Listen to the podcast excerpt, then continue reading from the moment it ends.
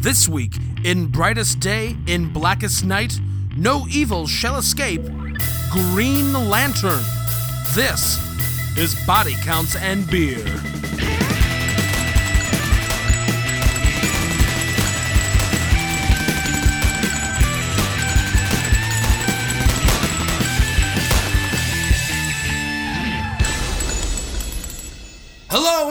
Welcome to our third edition of Body Counts and Beer. I am Mark Rosenthal. I'm Patrick Bromley. I'm Jonathan Rooney. Full name today. Look at Yeah, you. using my professional oh, name. Oh, Jonathan. very nice. You know what? Don't be sad this time. Be very proud. No, I'm incredibly sad after watching this movie. You should all be sad out there, ladies and gentlemen. Today we are talking about Green Lantern. yeah. Space sound, space sound. From the director of Vertical Limit, the star of Blade Trinity, and the writer of every DC TV show on the air right now, who's also the creator of Everwood, comes Green Lantern, a movie about a mystical space cop whose head never stays attached to his body. John, let me get your hot take on Green Lantern. Uh, thumbs down. Patrick, hot take on Green Lantern. You know, as like if it were a, a medley of other movies, it was pretty good. If you thought about it that way. Mark, hot take on Green Lantern. There's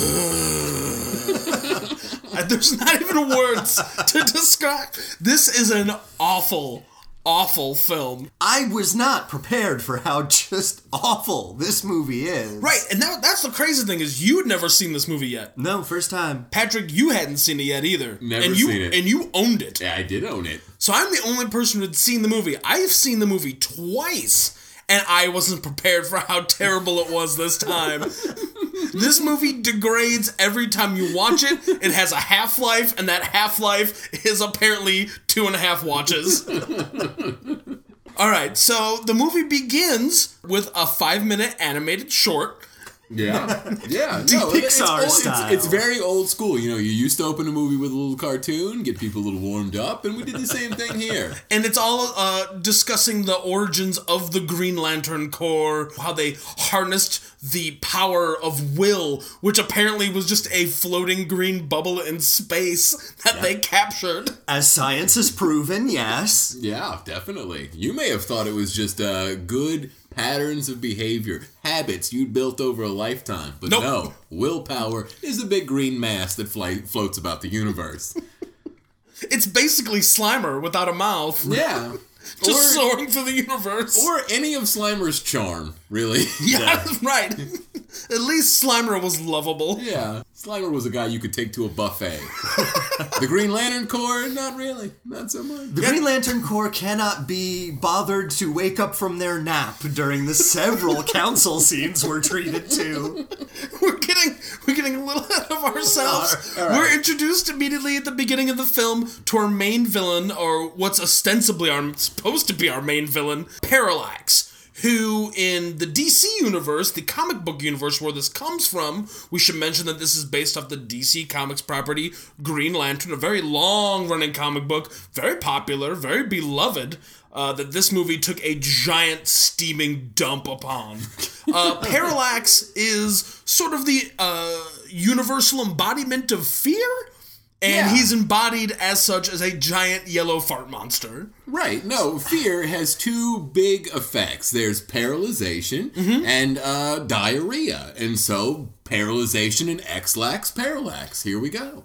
Wow. You did it. You broke the Da Vinci Code of this movie. Wow. Now, if you're confused about what Parallax is or who the Green Lanterns are, don't worry. The movie will refresh you every five minutes with another explanation of Parallax and the Green Lantern Corps. Green Lantern is 95% exposition. All of it is just unpacking the first sentence of the movie, which is Geoffrey Rush saying, Hey, Parallax is the embodiment of fear, and Green Lantern is willpower. Done. Now, you got to go over that like 9 or 10 or 15 or 25 or 35 or 40 or 500 times, you see. There's not a single scene that passes by where somebody doesn't mention something that is integral to the past of what's happened. And if there is a scene where you might be deluded into thinking something might be happening, fear not. That scene is just an homage to another movie that happened in the 90s. That's the other thing. Yeah, Green Lantern is a movie that is cobbled together from pieces of hundreds of better movies. Which is where, in the second scene, after our cartoon short has ended, we will find ourselves in a mashup of uh, the Iron Man opening sequence where Tony Stark is demonstrating his newest uh, defense contractor weapons, and the uh, the fighter pilot fight from Independence Day Four in the desert.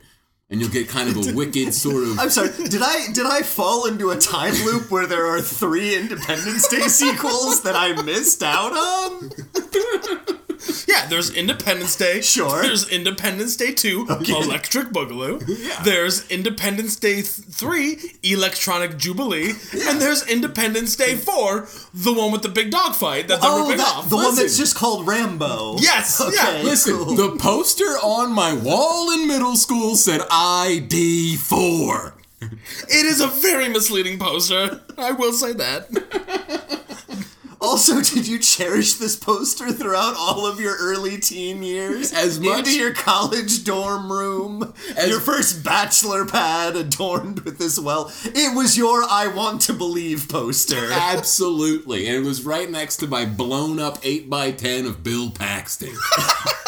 Well, those just come standard. You know Wait, what I'm why do you have a, why do you have an 8x10 of Bill Paxton? Well, I blew it up to poster size, of course. right, but why of Bill Paxton? Oh, I mean, why wouldn't you have? Have you Bill gazed in that man's eyes? It is nothing but kind Oh, love. Have I yet again pulled off the? uh Bill Paxton, Bill Pullman Bill- switcheroo? you did! I believe I did this in episode one. Fans at home. Bill Pullman is the president of Independence Day and one, two, three, and four. Bill Paxton only makes a small cameo in three as a janitor on the spaceship. Everyone knows this. He turns to the camera and winks. He says, "Time to take out the trash."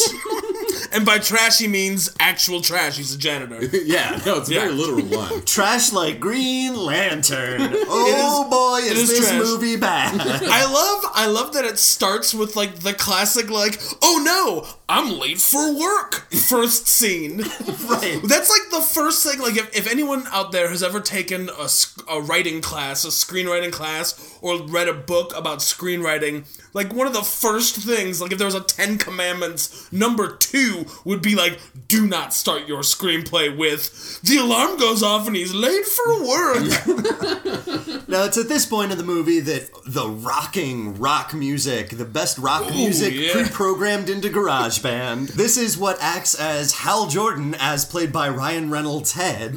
His alarm is apparently comprised of this music because he wakes up to a hot blonde in his sheets and says, "Ah, baby, there's tap water. I don't know. I gotta start this movie." and then he runs away. Then he uh he drives in his sweet muscle car Yeah. to show you he's cool. Yeah, that's Uh, how you know. While he tries to wrap a Christmas gift in newspaper. I think it's a Right. birthday gift. this will not pay off for another four or five scenes. He almost gets into a car crash, but fear not, he makes it to the airfield just in time to get yelled at by his presumptive girlfriend, played by Blake Lively, Carol Ferris. Inventor of the Ferris wheel And Ferris Aeronautics. and Ferris Bueller's Day Off. yeah, really. All of And these are great sulfate, the iron compound. I had to get a Ferris in there. Everyone else is getting Ferris. Well, I mean, you know. I had to do it. In any case, our friend Blake Lively is very upset at Ryan Reynolds' lack of professionalism. One wonders why they cast Ryan Reynolds for this job. We find out that Ryan Reynolds is a test pilot, and he has been brought there to test these two experimental military drones that the Ferris Aeronautics Company wants to sell to the government. And they hired him because he's the best pilot there is. Right, now it's worth pointing out that the whole point of this demonstration is to prove how cool these drones are, but I guess no one decided to tell Hal Jordan. No, because Hal Jordan goes out of his way to use his wingman, Carol Ferris, as a decoy. She gets fake shot down.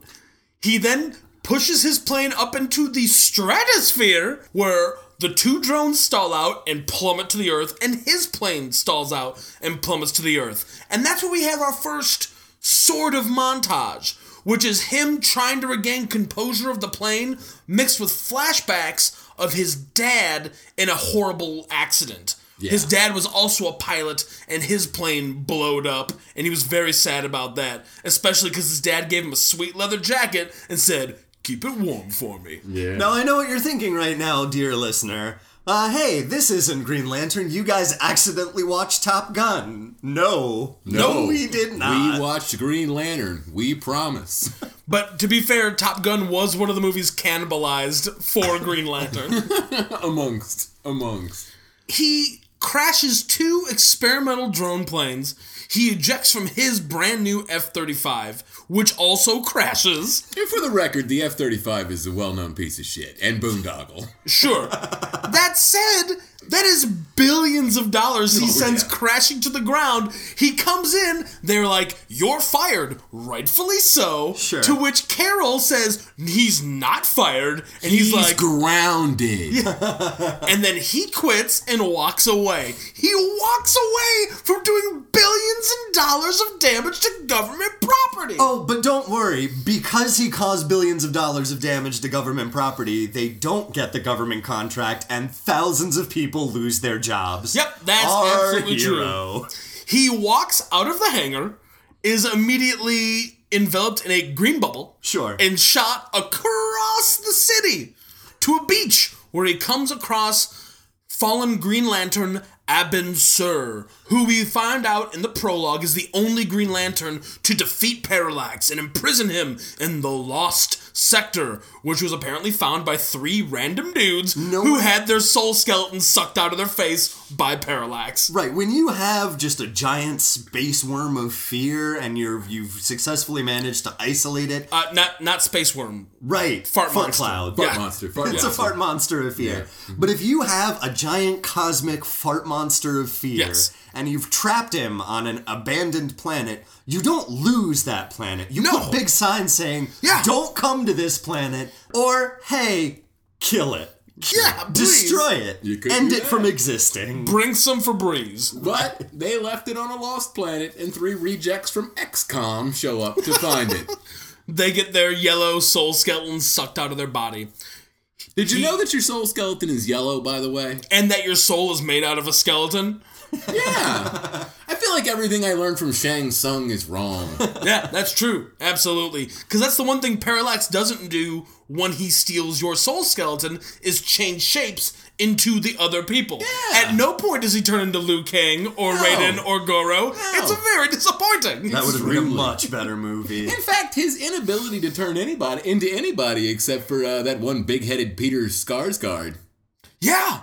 Which we'll, we'll, we'll get to that point in just a second. So Hal Jordan is sucked to Abin Sur, and we find out that the Green Lantern ring has chosen Hal Jordan because he's the closest to life form who's worthy of the ring to become the new Green Lantern. He goes home. He tries to figure out how to work the ring, and it's just not working for him. He even like tries a couple catchphrases to get it to work. Sure. Yeah. He says to infinity and beyond. Of course. And then he says, by the power of Grayskull. Yeah, yeah. Well, Well, by the power. Why? I. I.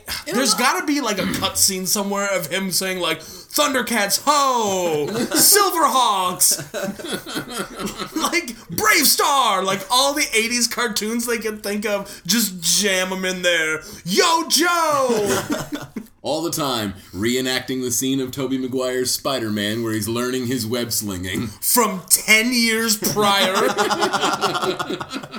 Despite being released in the early 20 teens, this is actually a 90s movie. Oh man, in a huge way. the the digital effects in this movie are awful. the, the CGI is so bad that normal things look fake. Yeah. Like Ryan Reynolds at all points looks like CGI. Like Yeah. not just it, like Not just in the Green Lantern No, outfit, like, all when he's wearing like a blue shirt, you're just like, I think that's a fake shirt. I think he showed up in a green shirt, and they were like, I don't like that shirt. Put a blue shirt on him.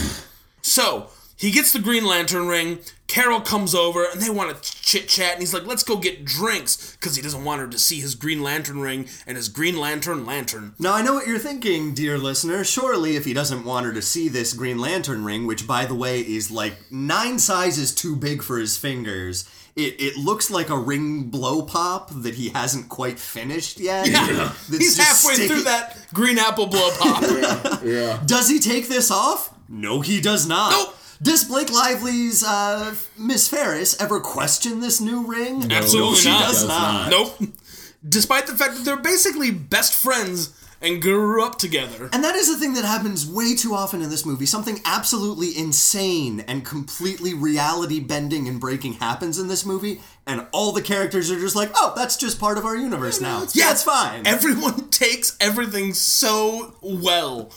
Hal Jordan sees a giant spiky spaceship crash into the beach, and his first instinct is to immediately run towards it. Yeah, run Yeah. towards it. Then he sees a weird dying pink alien man who says, The ring chose you, Hal Jordan.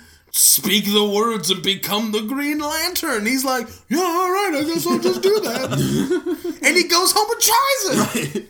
So he he gets into a little argument with Carol at the bar, and he walks out of the bar in a huff. no, he doesn't walk out of the bar. He seems to Ryan Reynolds, the actor, just walk out of the scene because he's bored with it. it's the two of them are dancing and having a conversation about their childhood because five minutes has gone by, and we want to make sure you're still caught up. With That there's the plot still of the exposition. movie. Yeah. And Ryan Reynolds is just like, well, I'm done, and stops the dance and just walks out of the scene. where he is promptly attacked by three guys who worked for Ferris Air who were laid off. And they Justifiably angry Yeah. at this idiot. Sure. Yeah, and then they beat the fuck out of him. They punch him like 10 times. One of them throws his head into the bumper of a truck. And then they walk away and they're like, our job's done here. Now, this is important to note. They walk away. Yeah. The fight is done. Yeah. Ryan Reynolds, Hal Jordan, sits up and says, Hey, I'm just getting started. He dips his hand into a bucket of rusty nails to throw at them, does so, and instead makes a giant green fist, which promptly murders three human beings. One person goes through a windshield. Yeah. One person goes through the uh, the the like bumper of an SUV. yeah, and then the it third smashes, s- destroys the back of a car. one, the third one goes through a brick wall. Yeah, like a two None foot of those thick brick people wall. are alive. They're all dead. And his response to this is just like, whoa. and then he goes home. Goes home. well, he tries to go home because he's sucked up in another green bubble and shot into space. So he lands on the planet of the Green Lanterns, passes out, wakes up pretty much naked except for his sweet little white shortlets. They do give him future space underwear. Can we take a moment here? Sure. There's a brief o- on the Green Lantern planet. You definitely have part of like a city that's almost like uh, uh, the prequels of Star Wars. Yeah. but then the rest of the planet does seem to look a lot like the rave caves from the Matrix. Yeah, they yeah, it's all What just kind of serious inequality issues are going on in Here's- Aona or Oa. Oa? Oa. Here's what I can figure with this movie. This movie watched the first Matrix and was like, all right, that was great. Watch the sequels, not so good. Watched the original Star Wars. This is great. Watch the prequels, not so good. And then, in its arrogance, decided, you know what? I'm gonna take the worst parts of the worst movies in these franchises and I'm gonna make them work. I will make them work and then failed. Oh, failed miserably. spectacularly. Whoa, buddy. So Hal Jordan arrives on on the planet Oa. Uh, while they're there, Sinestro, the sort of I would say general of the Green Lantern Army, is giving a big Nazi type rally for all the Green Lanterns, explaining that some unseen force called Parallax is laying waste to the universe. Because it's been 20 minutes and we need to be reminded what parallax is. Sure. and what he's doing. So Hal Jordan is naked, and then Uh, Hal Jordan's CGI body double is Yes, naked. yes. He is then covered in. We finally see the Green Lantern costume. And now, Boy, does it look like a piece of shit. so the Green Lantern costume, the way they did this in the movie is Ryan Reynolds wore like basically a headless Green Man suit, and then they went back afterwards and animated the suit onto his body.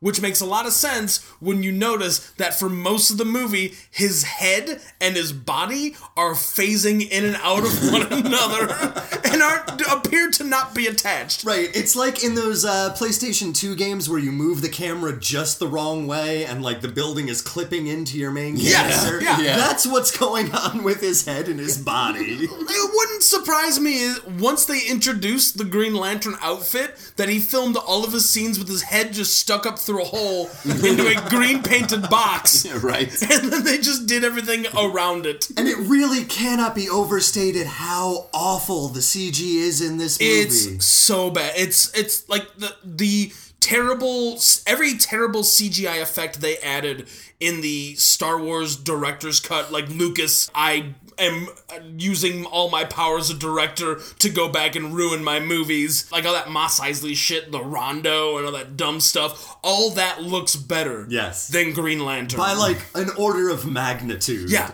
This movie cost $200 million to make. The original budget was $191 million.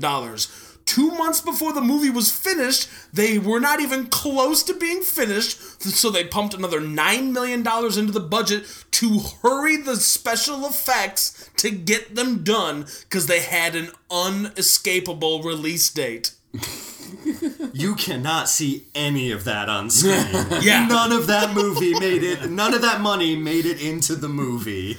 All of that mo- money went right into Ryan Reynolds' pocket so he wouldn't walk off set. Everybody in this movie is terrible. Yes. Nobody gives a good performance. Tim Robbins is terrible in it. Peter Sarsgaard is terrible in it. Angela Bassett is terrible in it. Ryan Reynolds is terrible in it.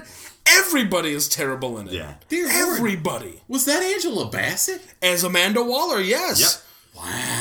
Yeah, that's right. Amanda Waller. So if you have seen anything, if you've watched Arrow or if you've read the comic books, The Suicide Squad, you'd know Amanda Waller is the head of the Suicide Squad. In this movie, she's just a scientist. That's There's it. absolutely no reason for her character to be None. Amanda Waller at all. nope, her name could have been Stephanie Jones.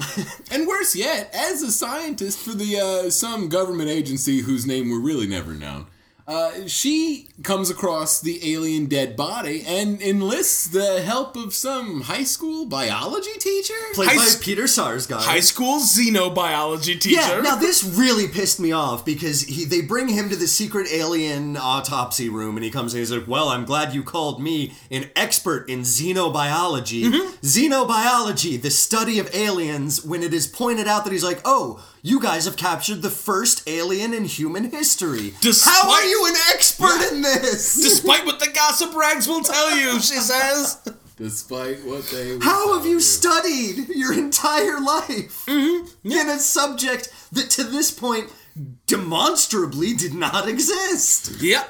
And so while Hal Jordan is training on Oa, this is sort of our second montage of the movie, and kind of the and the last montage. Unfortunately, this movie could have been served by like thirty more montages man. to condense the storytelling. Man. uh, the second montage happens, and it's sort of the uh, Hal Jordan training montage. He's being taught by Kilowog, as voiced by Michael Clarke Duncan, who was brought on to voice his part two months before the movie was due to be released. Boy, does it show.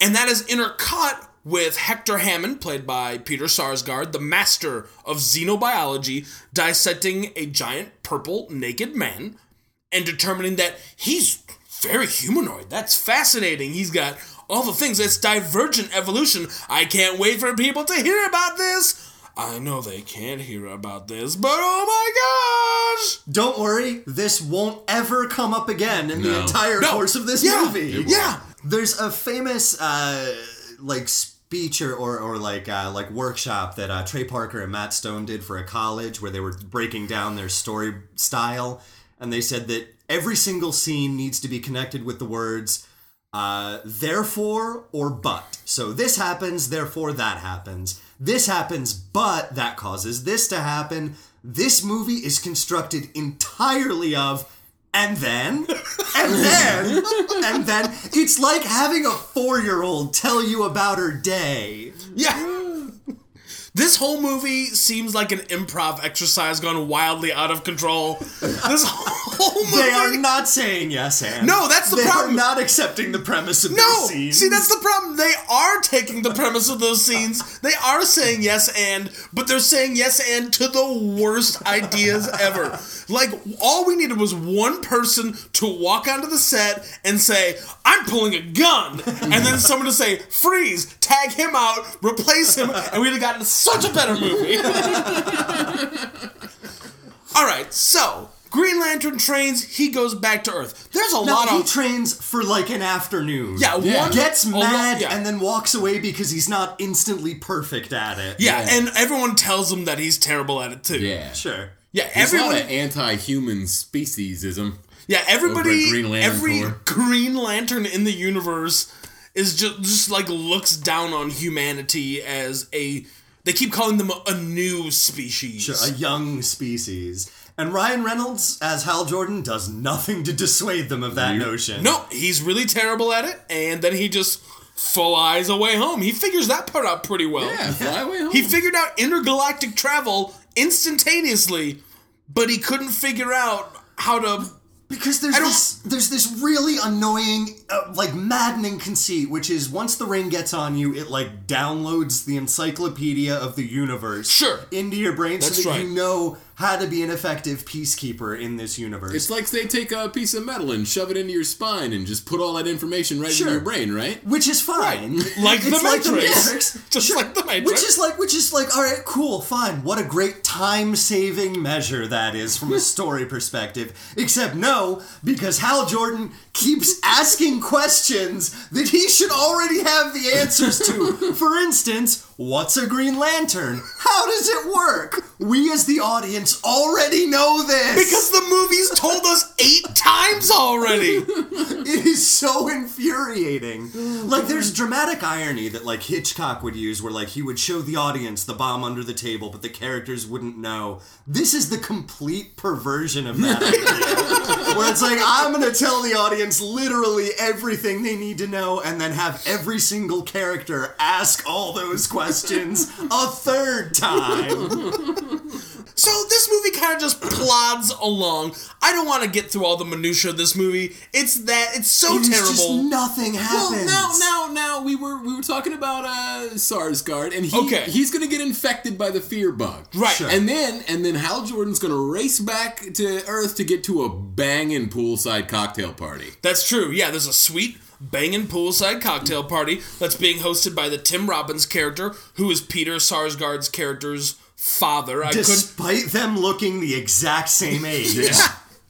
Even though that really shouldn't be possible. Like Tim Robbins Yeah. is like a hundred. Yeah, and Peter Sarsgaard. Peter Sarsgaard has. I don't know if he shaved his head for this and they gave him a bad oh, wig, or if it's just a bad bald cap. But he has this like. The minute you see him, you're just like, that's an evil person. his hair is just, it's just like wild and crazy. It looks like Doc Brown on methamphetamines. It's real sad uh, that And- this actor of this caliber is being reduced to playing the second bad guy in Green Lantern. And he's sporting the kind of mustache that said you were a villain even in the 70s. yeah, it's definitely a I own a windowless van with candy in it mustache. yeah, no, definitely. And so the movie plods along. There's this the first time we get to see the Green Lantern in action is at this cocktail party.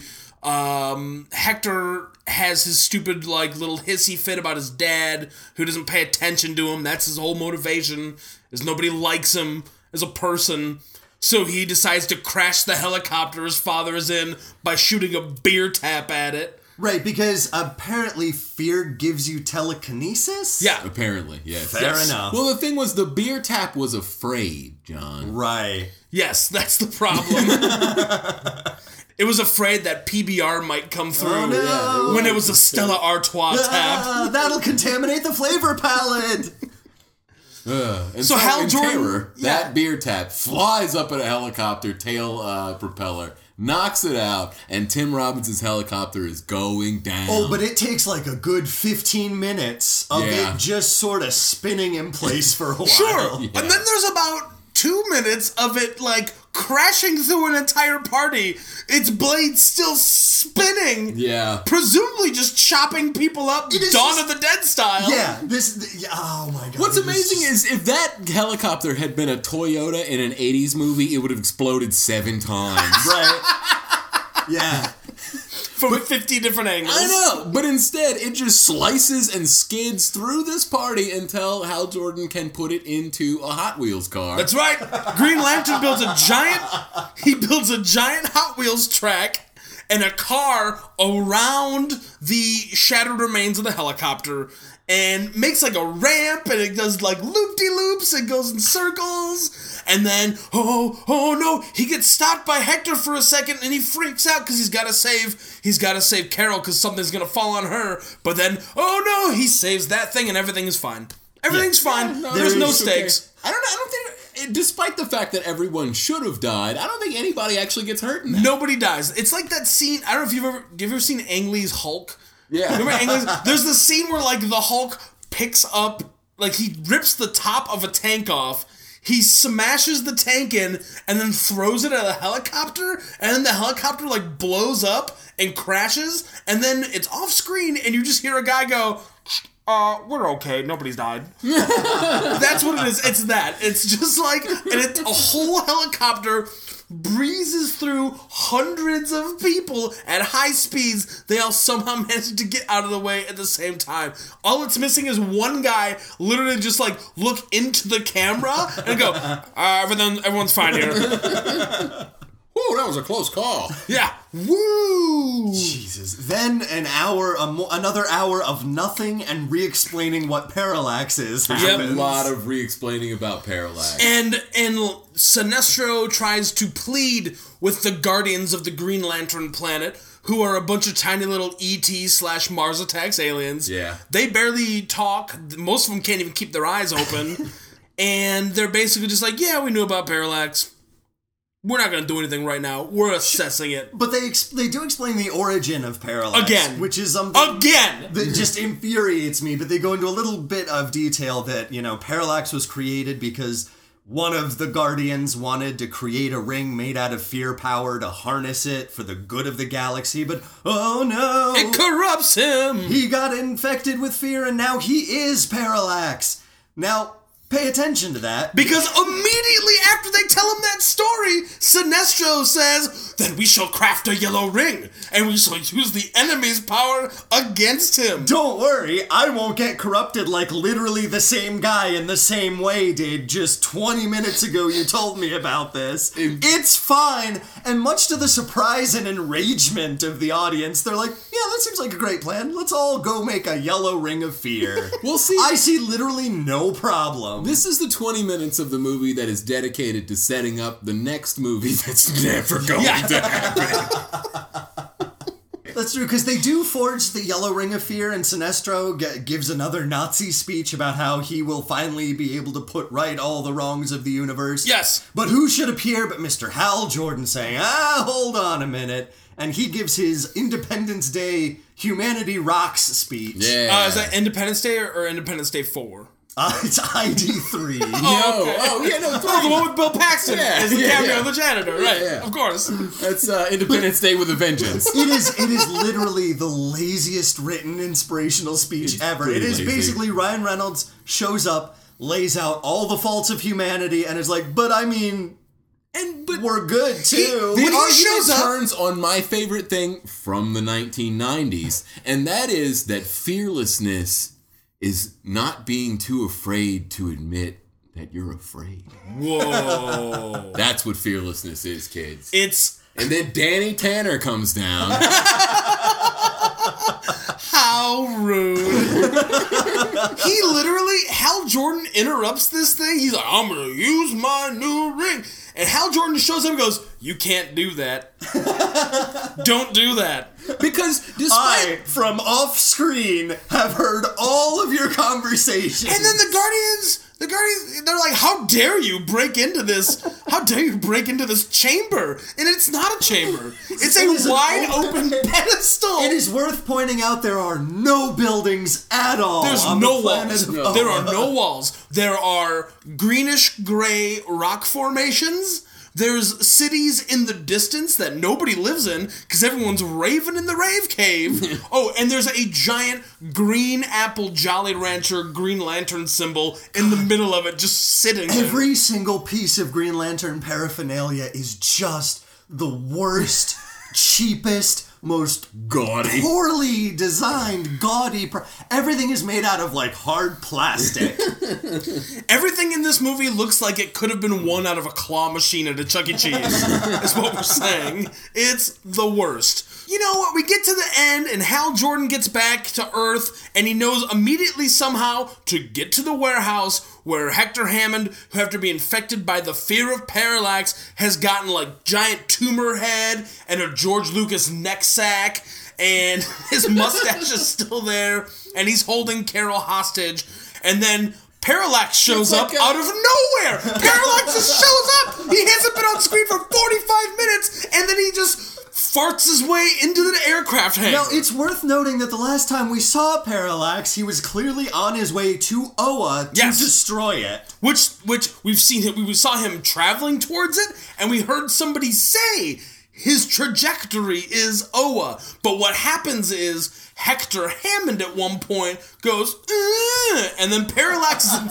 space and goes "Uh," and looks across the universe and flies to Earth Yeah. farts his way to Earth That is not an exaggeration. Yeah, no, no. That is verbatim dialogue from this Yeah. movie. Hector is the humpback whale. Parallax is the probe from Star Trek 4.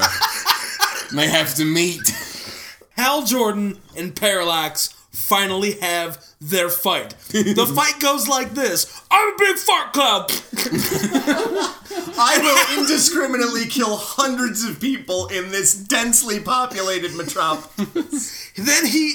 He he kills about 50 people just sucking their soul skeletons out of them and then one lady falls down Parallax stops stares at one person and just before he's about to eat her soul skeleton Hal Jordan shows up and then we finally finally get to see the Green Lantern do what Green Lantern does which is make constructs out of his imagination and will.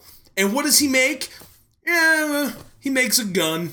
Yeah, he makes an AA gun. He makes an AA gun, which he well first he he throws a gas tanker truck Like at an Parallax. actual Yeah. gas tanker truck. And then he shoots it with an AA gun Yeah. to blow it up. Yes, and then builds a drill, which drills in through Parallax's mouth. Hal Jordan flies through its mouth, following like in Men in Black. Yeah, just like when uh, the giant worm thing in Men in Black was chasing under the the thing, uh, or Tommy Lee Jones was inside the bug. Yep. Uh, so it's actually Men in Black and Men in Black 2. That's even worse. and while he's in Parallax's brain, does he think to shoot anything? Nope. Just flies through the giant fart head, busts through on the other side, In space now. in space now, and he. I just. It's.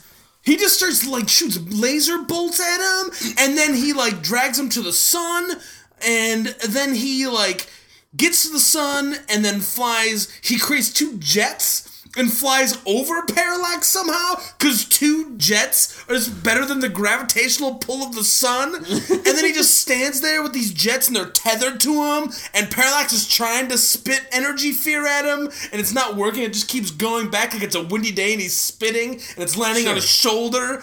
And His then fear is subject to the same gravitational pull as everything else. That's right. That's right. The abstract notion of fear is a physical thing, and it's a mm-hmm. giant yellow fart cloud, and it's ruled by gravity like everyone else. Hal Jordan then shrugs off his jumbo jets instead of just making them disappear because they weren't real.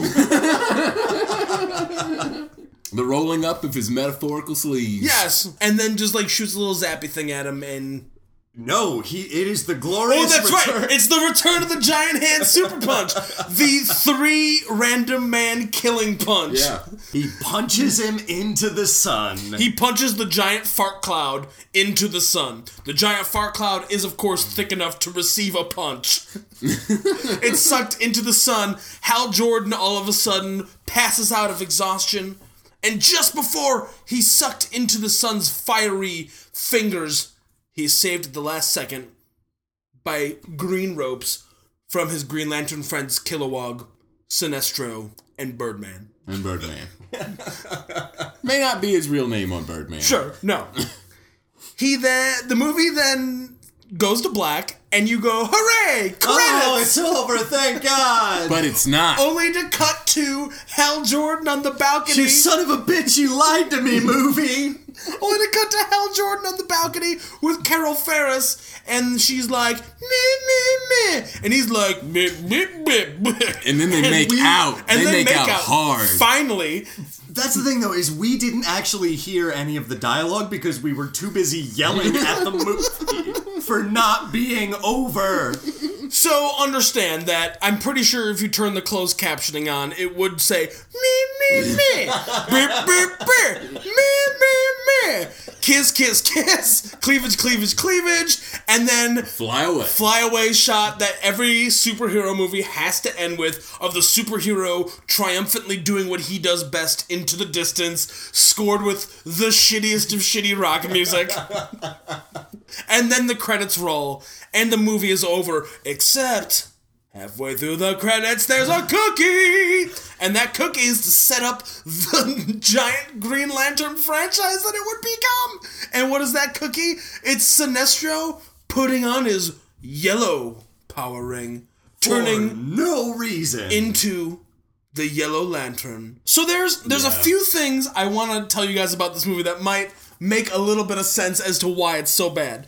So this movie had a very long development phase. Originally in the year 2000, Geoff Johns, who's now like the creative director for all DC film television properties, he's like the guy, uh, wanted to do his own version of it. He was so frustrated because the studio asked him if he could make a Green Lantern movie without the power ring that he quit.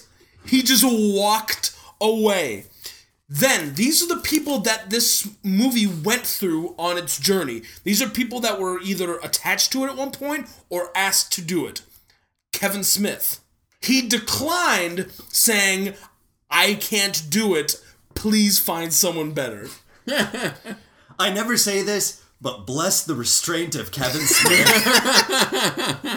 There was a version of the script in development written by Robert Smigel to star Jack Black.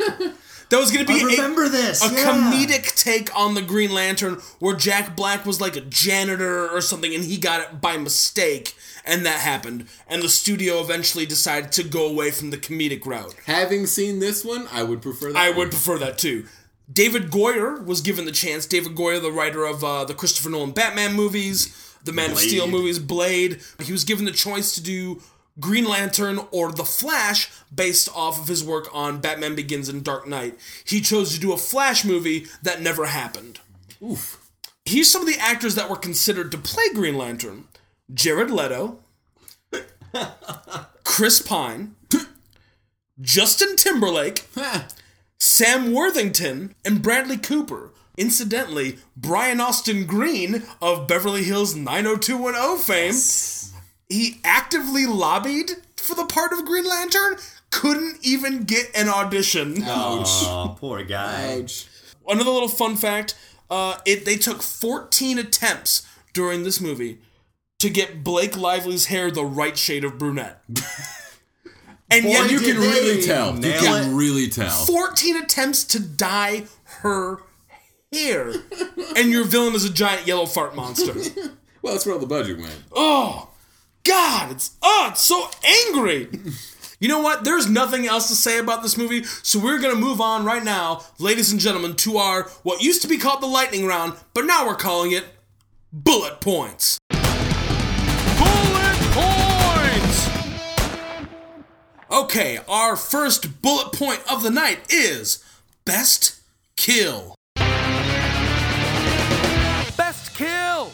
John, what's the best kill of this movie? So Amanda Waller is in the sort of secret government agency underground bunker, and Hector Hammond throws her into a window, not through a window, but just like into it for a while. Yeah, like a foot thick Sure. pane of bulletproof glass. Now, Hal Jordan comes in, sees what's going on, and says, I'll save her by cushioning her fall with a whole bunch of ecto cooler and flushing her down into the sewer system. She is 100% dead, you asshole. Patrick, best kill. I think that it's gonna have to be the last kill, the big green fist that takes down Parallax. There's something about the Air Force born hero of a multi million dollar movie killing its main villain in the same way that he killed a bunch of disgruntled union workers.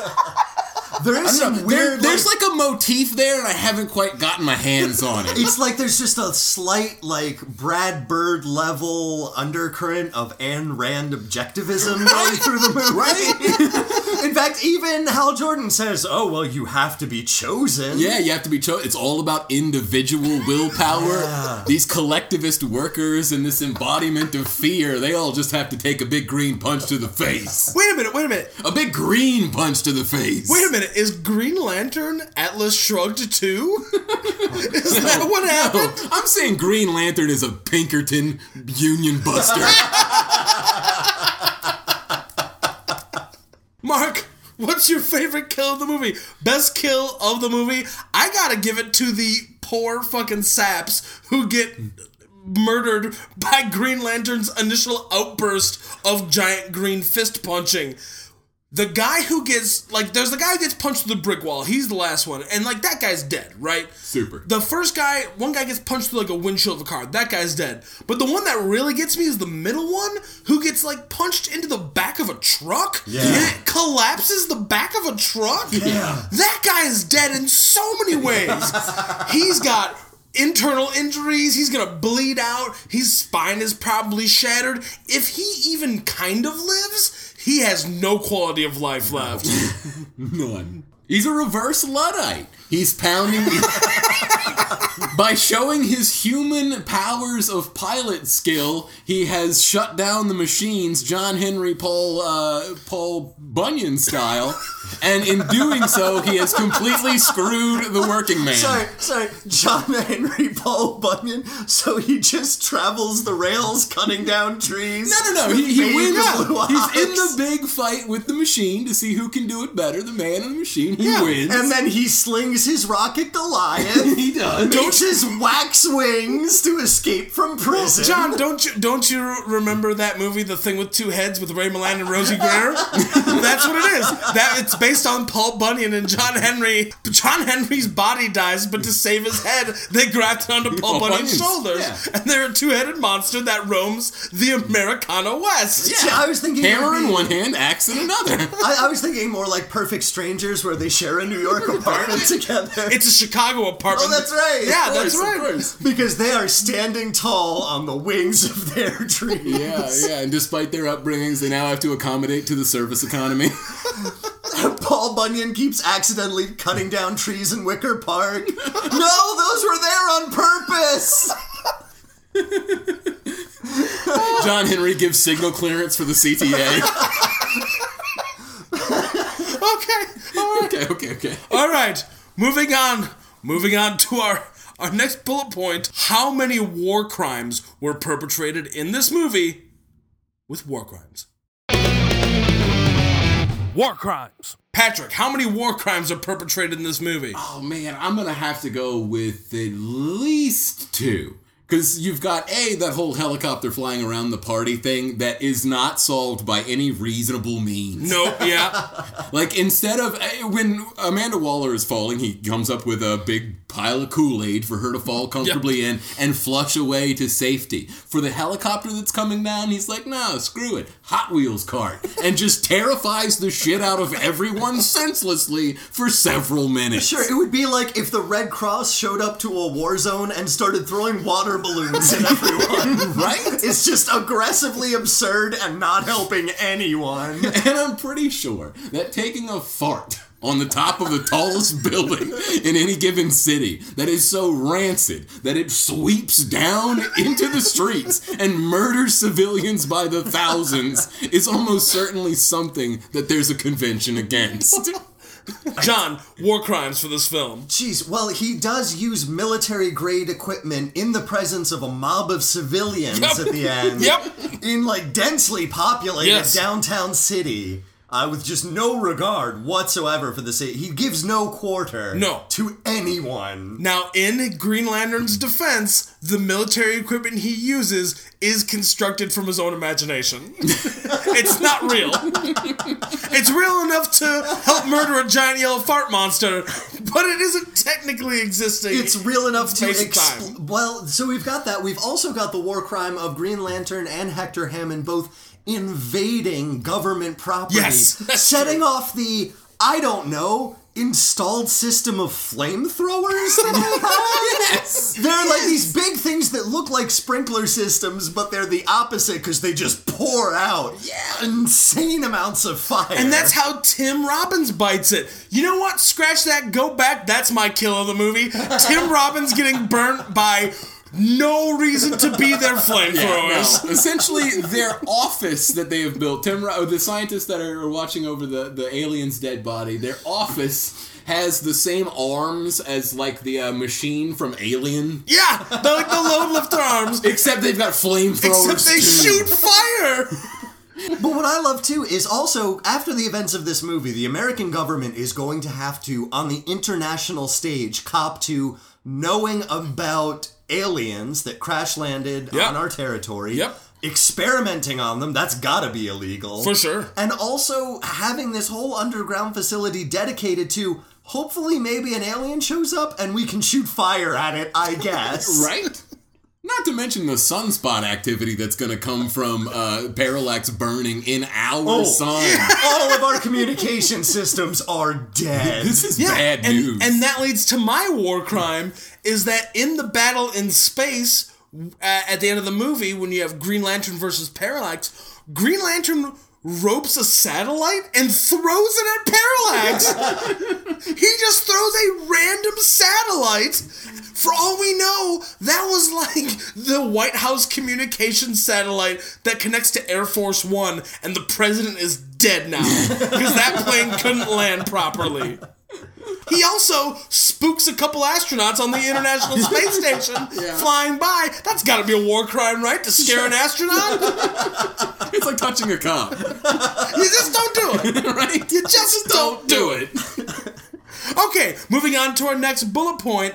What is the body count?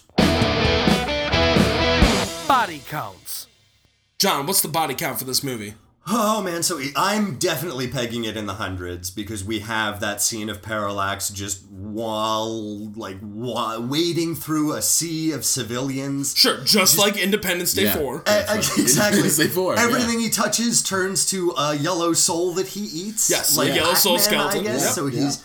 I'm gonna say 123 to account for the three innocent people who were murdered 40 minutes into this movie by Hal Jordan. Oh man. Patrick, Cannot be overstated how murdered those people are. Patrick, what is your body count? I'm gonna guess 506. I think it's 500 in the city. I, I'm giving you three on the three that get the three disgruntled union workers, and I just want to let's not forget our three XCOM uh, Oh, aliens yeah. from the beginning Right, who get right. murdered. Pretty The animated aliens at the so top of the movie, 506. That's where I am. Okay, so according to EW.com, the body count for this movie is 30.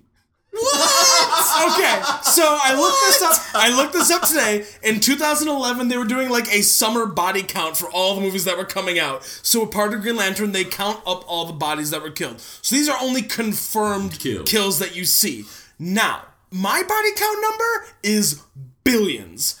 Because we hear from the Green Lantern That's- Guardians on Oa and from Sinestro Oh, that that Parallax has gone through several star systems and wiped out all signs of life. It's like Yeah. every He's time killed they. two planets. Billions Yeah. of people. Every time Billions. they check in with a Gala- uh, with a, uh, I almost said Galactus because they totally rip off the dumb fart cloud effect from the end Yes. of Fantastic Yeah. Four 2 All the- Rise of the Silver Surfer. In fact, it is that same effect, except this one has a terrible face. but like, yeah, like every time they check in with Parallax, it's like, well, he's killed four planets now. Well, now he's killed five planets. They were Wiping really out- lightly populated. Let's super not Yeah. worry about that Guardians of the Universe with Green Lantern powers. Yeah. I'm sure it'll just be fine. I'm sorry, magic space cop with your technology ring. Don't worry about it. Hang out at home. Parallax. So I'm going to say my number because I don't think we'll be able to get a real number. So my number is going to be six billion and three. Nice. So that is the six billion people. Mo- like most of them are killed by Parallax tearing other worlds. Uh, there's a couple people that Hector Hammond kind of kills here and there, like Waller and Tim Robbins. And then there's the three innocent civilians that Hal Jordan, our hero, murders with a giant green rage fist Yeah. in a parking lot for no reason. Yeah. A la Con Air. It is, yeah, it's exactly that. The opening of Con Air is 40 minutes into the middle Of Green of Lantern. Green Lantern. Again, proving my point that this movie is cobbled together from stolen bits from better movies. And finally, we get to our last bullet point. Is this an action movie? Is this an action movie? John, is this an action movie? Oh God, no! uh, first off, mm, too much nothing happens. Right. It's like watching the Nothing from Neverending Story, eh, complete with dumb puppet mouth on embodiment of an emotion. Sure, but at least at least the nothing and never ending story like attacked the rock monster and killed killed Artax, That's that true. swamp. Parallax, except for what we hear about off screen, is largely passive. Yeah, he's- most of this movie. Like most farts, he just kind of wanders, lingers through the area, and is terrible. But in the end, you can't really blame him for what he's doing. He's just doing for what he's been designed to do. So yeah, it is not an action movie. It is Sure. barely even a movie. It is a collection of exposition scenes that go nowhere, tied together with a little bit of light sexism that Carol Ferris can be, you know, just sort of patted on the head for being such a eager, go-getting young executive. Yeah. And then go slip into something pretty doll face. We need a cleavage shot for the last po- point of this movie. Every time, every time they show her, like the first time you see her, she's like in her nice, she's in a flight suit, and you're like, Sure. oh, she's a pilot, cool, and she flies with them, and she's really good at that. And like I was reading, apparently Blake Lively did a bunch of like stunt training ahead of time and doing weird gymnastic things, so like all the flight scenes and whatever they'd be able to do, like she'd be able to hang out and do these stunts. So she trained for this movie. She trained so that every other scene they can put her in a push-up bra. And just look pretty. It is inc- although she does have the best scene in this shitty, shitty movie She where does. Hal Jordan comes to her wearing his dumb domino mask. Yep. And she's like, "Oh, hi, Hal Jordan. How are you? How did you recognize me?" And it's like, I- "I've known you since we were children." I've seen you naked. Yeah, like Did you you're think, not fooling Yeah. anyone. She says, uh, she's like, I've known, we've known each other since we were children. I've seen you naked.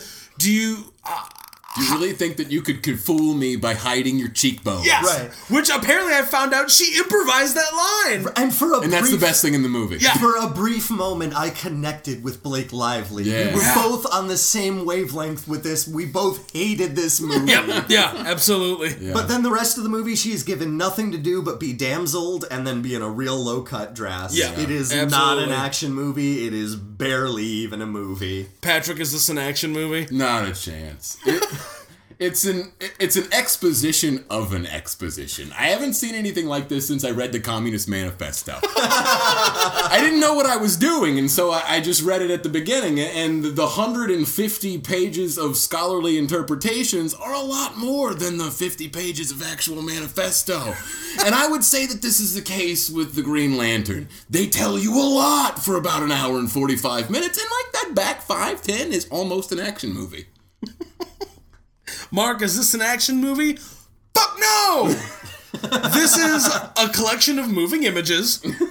I would put this on the level of Thomas Edison's train pulls into station. Yeah. Or maybe, uh, you know what this is? This movie is the movie equivalent of Lou Reed's Metal Machine music. it's just sound and fury, and none of it makes any sense, and it's a big fuck you to everybody. This movie is garbage. It's hot steaming garbage. It is a bunch of banana peels thrown into a garbage can and it stinks like garbage. I want to set it on fire. I want to find every copy of this movie, break it in half, and then break those halves into halves, and then use them to kill my worst enemies with. This is awful. I hate it. I hate that we watched it. I hate that this is the third time I've seen it. I'm so mad. Okay, so, John, what is your review of Green Lantern? Alright, so if I had to review this movie, I would say it's like the bully in high school was nice to you for a day. Opened your locker for you, carried your books, moved people out of the way so you could get to class on time, and at the end of the day was like, you know what, John? I think you're the guy to teach me about comic books. Can I. Why don't we go to a comic book shop? You pick out something you think I would like. We'll go to my place, we'll read it, we'll eat some pizza, and we'll have a great time. And I say, yes, that sounds great, Timothy. Let's do that. we go to the comic book shop, and I pick out an issue of Green Lantern Rebirth, issue number one by Geoff Johns, because I think it's got enough history to really get him invested into the character, but it's a great story in its own right. And he says, This is really great, John. I appreciate this. As soon as he buys the comic, he rips it in half in front of me, pushes me into a mud puddle, throws my books on my head, and then just walks away with no explanation. Oh man, that is a magical metaphor, a very magical metaphor for this movie. Patrick, what is your review of Green Lantern, the movie you own? Oh, thanks for throwing that in my face. Well, ah, It seems like it was a science experiment. It's like they made the shittiest script they could. And then the theory was, the hypothesis was, maybe this could work if no scene were longer than 90 seconds. if we just jump back and forth between everything that happens, this this maybe it could be a movie. I'm giving this three flame striped Hot Wheels out of a hundred. Mark, your review of Green Lantern. Uh, I hate this movie. I hope every single copy of it is rounded up, put onto trains, and shipped to a pit somewhere in New Mexico where it is buried next to every other copy of E.T. the video game, covered up so 40 years from now, Zak Penn can go over there and dig them back up for a documentary. Except when they dig them up, I want them to set them on fire and bury them again. This movie's so bad. I'm so angry to have watched it. I'm very upset. I'm very, very upset. I'm red, and you. I'm just so mad. so that being said, uh, one and a half stars. Probably one and a half stars. One and a half stars, that's fair. I will give it. Uh, I will give it one thumb up, but that one thumb is from a shop teacher and it doesn't exist anymore. It's in the garbage. this movie belongs in the garbage with that thumb. Two thumbs up in my eyes. Ladies and gentlemen, this has been Body Counts and Beer. I am Mark Rosenthal. I am Patrick Bromley. And despite my yellow imperfection of fear, I am still Jonathan Rooney. Thank you very much for listening, and we'll see you next time. Good night. Body Counts and Beer is the Red Lantern of Rage, Mark Rosenthal, the Black Lantern of Death, Patrick Bromley, and the Orange Lantern of Avarice, John Rooney. Like us on Facebook, follow us on Twitter at Body Count Cast, email us at bodycountsandbeer at gmail.com, and subscribe, follow, like, love the show on SoundCloud.com. Good night, and may the Blue Lantern of Hope bring us a better film next time.